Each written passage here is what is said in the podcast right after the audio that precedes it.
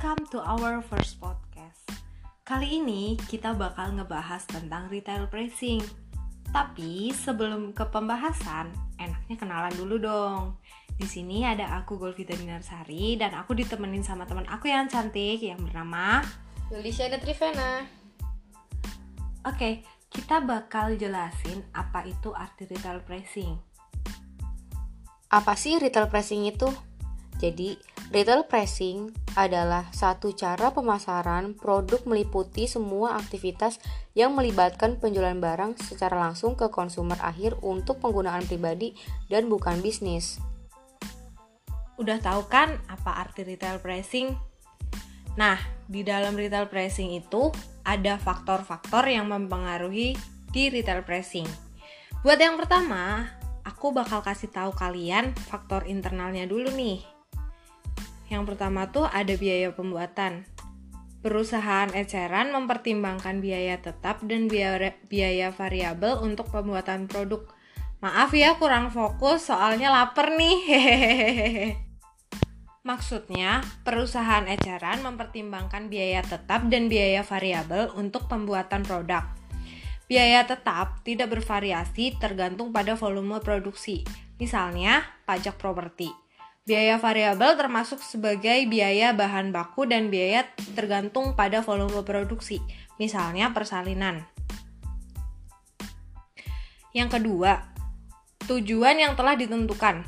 Tujuan perusahaan retail bervariasi sesuai dengan waktu dan situasi pasar. Jika tujuannya adalah untuk meningkatkan pengembalian investasi, maka perusahaan dapat mengenakan harga yang lebih tinggi. Tetapi, jika tujuannya adalah untuk meningkatkan pangsa pasar, maka itu mungkin membebankan harga yang lebih rendah. Yang ketiga, ada gambar perusahaan. Maksudnya itu, perusahaan retail dapat mempertimbangkan citra sendiri di dalam pasar. Misalnya, perusahaan dengan niat baik besar seperti Procter dan Gamble dapat meminta harga yang lebih tinggi untuk produk mereka. Yang keempat, ada status produk. Tahap di mana produk berada dalam siklus hidup produknya menentukan harganya. Pada saat memperkenalkan produk di pasar, perusahaan dapat mengenakan harga yang lebih rendah untuk menarik pelanggan baru. Ketika produk diterima dan didirikan di pasar, perusahaan menaikkan harganya. Yang terakhir ada kegiatan promosi. Jika perusahaan yang mengeluarkan biaya tinggi untuk iklan dan promosi penjualan, maka itu membuat harga produk tetap tinggi untuk memulihkan daya investasi. Nah, yang kedua ini ada faktor eksternalnya. Oke, aku bakal ngasih tahu ya apa aja sih yang ada dalam faktor eksternal di retail pricing. Yang pertama itu ada persaingan. Yaitu dalam hal persaingan tinggi, harga mungkin ditetapkan rendah untuk menghadapi persaingan secara efektif. Dan jika kompetisi kurang, harga mungkin tetap tinggi. Lalu ada daya beli konsumen, yaitu kepekaan pelanggan terhadap variasi harga dan daya beli pelanggan berkontribusi pada penetapan harga. Selanjutnya ada kebijakan pemerintah. Itu yaitu peraturan dan peraturan pemerintah tentang pembuatan dan pengumuman harga yang diatur dapat meningkatkan harga produk. Dan ada lagi nih kondisi pasar, yaitu jika pasar berada di bawah resesi pola pembelian konsumen berubah. Untuk mengubah perilaku pembelian mereka, harga produk ditetapkan lebih sedikit.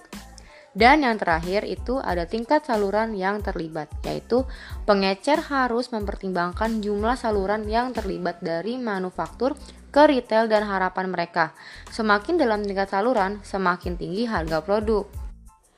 Oke, selanjutnya uh, aku bakal jelasin itu tentang strategi-strategi yang ada di retail pricing.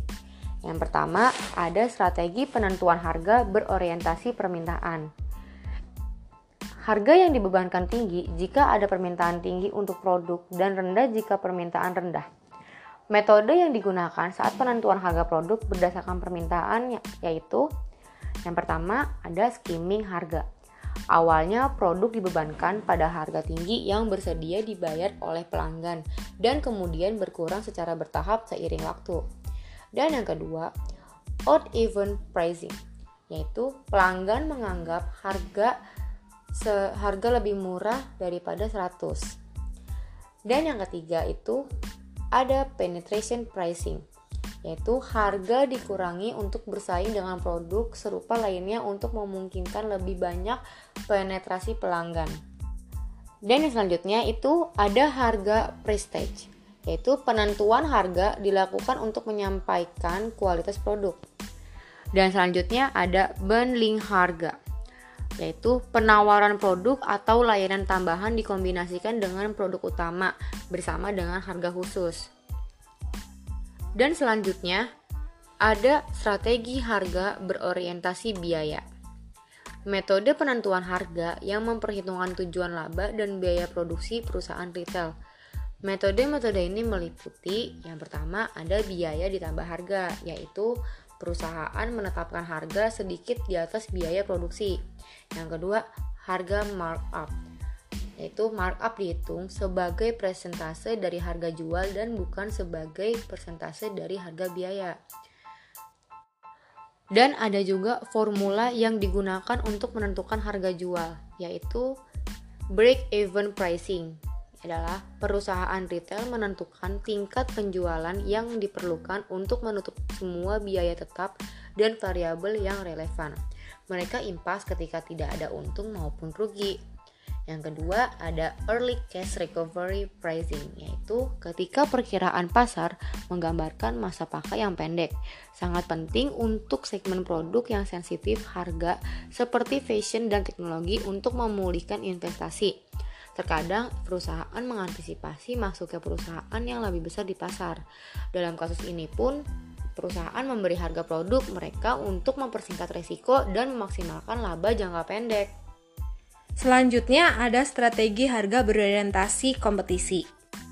Ketika perusahaan retail menetapkan harga untuk produknya, tergantung pada berapa banyak pesaing yang mengenakan biaya untuk produk yang sama, itu adalah harga yang berorientasi pada kompetisi.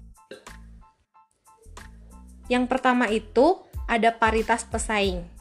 Perusahaan retail dapat menetapkan harga sedekat pesaing raksasa di pasar. Yang kedua ada harga diskon. Suatu produk dihargai dengan biaya rendah jika kurang memiliki beberapa fitur daripada produk pesaing. Dan kali ini adalah pembahasan strategi yang terakhir, yaitu strategi harga diferensial. Perusahaan dapat mengenakan harga yang berbeda untuk produk atau layanan yang sama. Yang pertama ada harga segmen pelanggan. Maksudnya adalah harga dibebankan berbeda untuk pelanggan dari segmen pelanggan yang berbeda.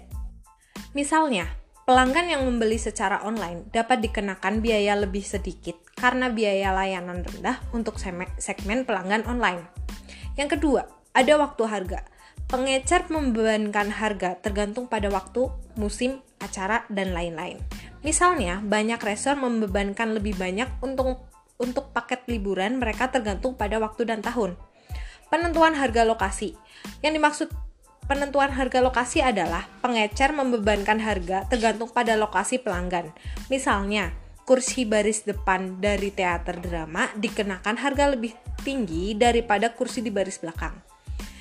Oke guys, ternyata ini udah waktu penutupan untuk pembicaraan kali ini. Semoga yang kita bicarain tadi bisa bermanfaat ya. Sampai ketemu di podcast kami yang selanjutnya, guys.